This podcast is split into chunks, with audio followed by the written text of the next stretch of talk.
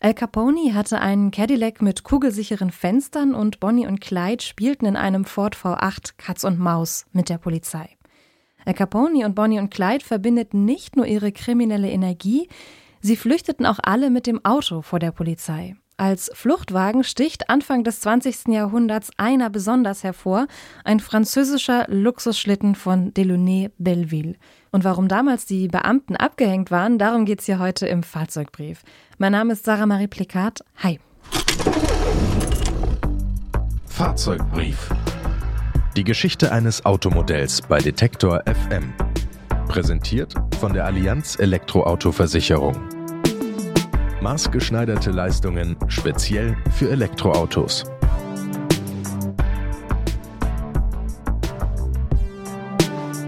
Es gibt vermutlich keinen speziellen Grund dafür, dass bestimmte Autos eher zum Fluchtwagen werden als andere. Vielleicht steckte irgendwo ein Schlüssel, der Wagen war besonders unauffällig im Straßenverkehr, ja fast unsichtbar, oder er fuhr unglaublich schnell. Schnell waren Cadillac und Ford auf jeden Fall, unauffällig aber definitiv nicht und die Autos von Delaunay-Belleville schon gar nicht. Die französischen Luxuswagen erinnerten äußerlich an eine Mischung aus Lokomotive und Kutsche, denn die Autos hatten vorne einen runden Kühler. Spätestens hier machte sich die Vorgeschichte der Firma Delaunay-Belleville bemerkbar, denn die baute von der Mitte des 19. Jahrhunderts an Dampfkessel für Lokomotiven und Schiffe. Und um die Jahrhundertwende kamen dann eben auch Autos hinzu. Frankreich war vor dem Ersten Weltkrieg in einem regelrechten Autofieber. Auf diesen Zug wollte Louis Delaunay aufspringen und holte sich dafür mit Marius Barbarou erfahrene Unterstützung. Barbarou hatte schon zu Hause mit Autos zu tun gehabt und begann seine Karriere als Rennfahrer für Benz. Bevor er zu Delaunay-Belleville kam, hatte er außerdem als Mechaniker für Benz und die Automobilfabrik Clément Bajard in Paris gearbeitet. Louis Delaunay und Marius Barbarou bauten ein Auto für ihre Zeit. Groß, luxuriös, ein echter Hingucker und ganz und gar nicht für die Massenproduktion gedacht. Delaunay-Belleville war vor dem Ersten Weltkrieg in Frankreich das, was der Rolls-Royce in Großbritannien war, eine Luxusmarke der Oberschicht. Und damals war Autofahren noch ein Ereignis. Die, die sich das leisten konnten, wollten damit zeigen, ich habe Geld und ich bin modern. Reiche Industrielle, Bankiers und Monarchen hatten deshalb einen Delaunay-Belleville in der Garage stehen. Und natürlich fuhren die BesitzerInnen ihre Autos nicht selber. Sie wurden selbstverständlich chauffiert. Und das war manchmal gar nicht so einfach, denn die Autos waren schwer und die Straßen noch nicht so gut ausgebaut. Aber was hatten die Autos von Delaunay-Belleville technisch eigentlich so drauf?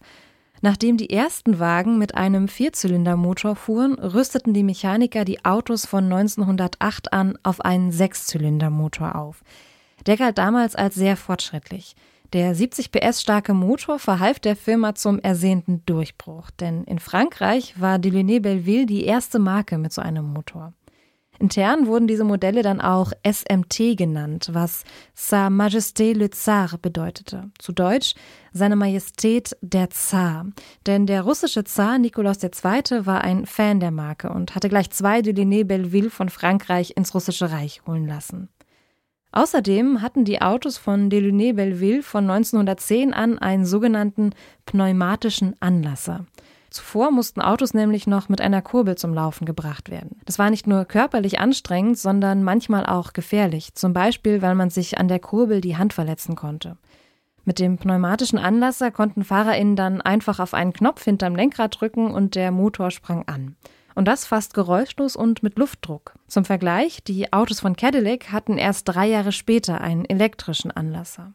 Ein Wagen von Delaunay-Belleville nimmt einen besonderen Platz in der Geschichte des Automobils ein.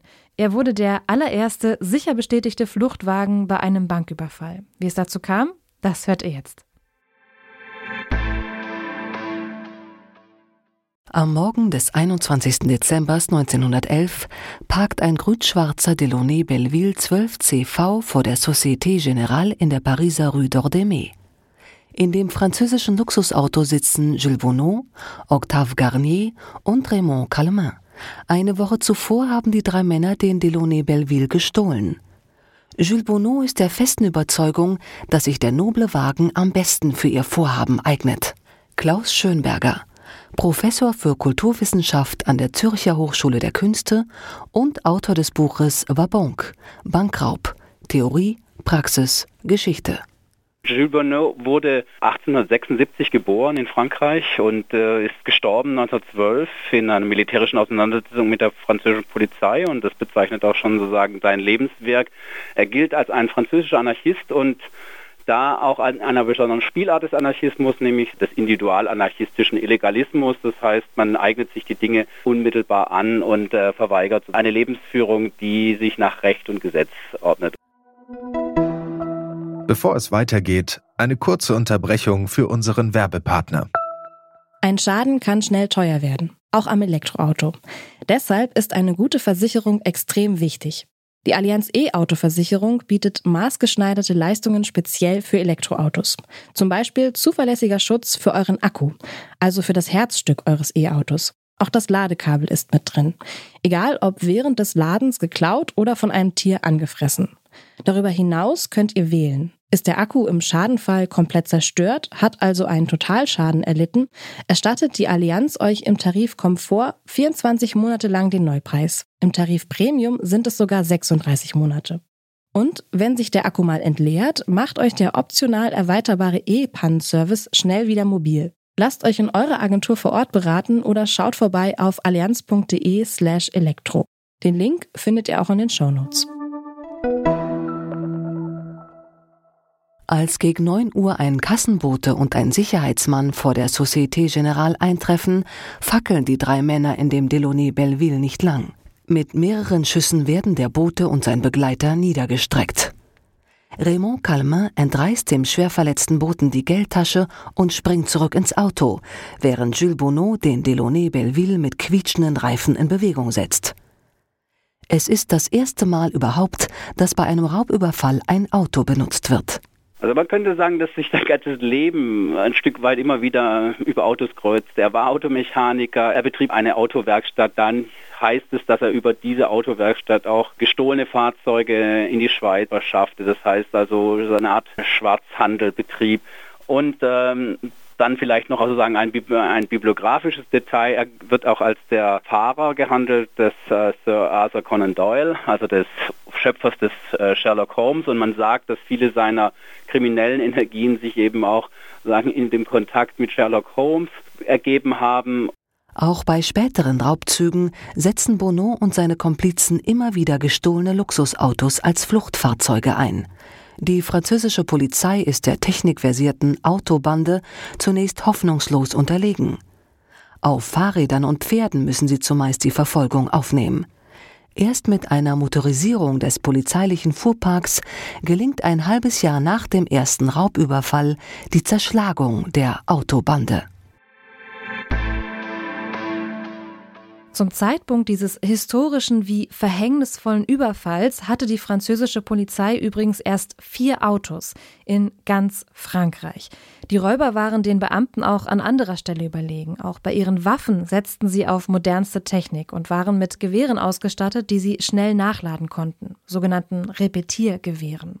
Unterdessen blieb den Polizisten nur der Versuch, die Reifen der Diebe mit dem Dienstsäbel zu zerstechen, um eine Flucht mit dem Auto zu verhindern. Von Automodellen mit Geschichte, technischem Pioniergeist und den Anekdoten dazu hört ihr jede Woche hier im Fahrzeugbrief. Diese Folge und alle anderen findet ihr ganz bequem auf Detektor FM, in der Detektor FM App und überall da, wo es Podcasts gibt. Zum Beispiel bei Amazon Music, Deezer, Spotify oder Apple Podcasts. In der nächsten Folge machen wir einen gewaltigen Sprung in dieses Jahrhundert. Es geht wieder um ein Luxusauto, allerdings fährt das elektrisch, der Polestar 2.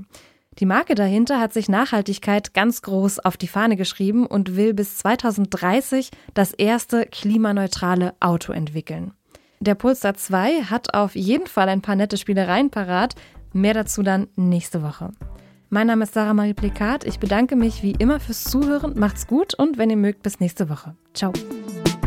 Fahrzeugbrief. Die Geschichte eines Automodells bei Detektor FM. Präsentiert von der Allianz Elektroauto-Versicherung. Lasst euch vor Ort persönlich zu eurer individuellen Versicherung beraten. Mehr Infos auf allianz.de/elektro.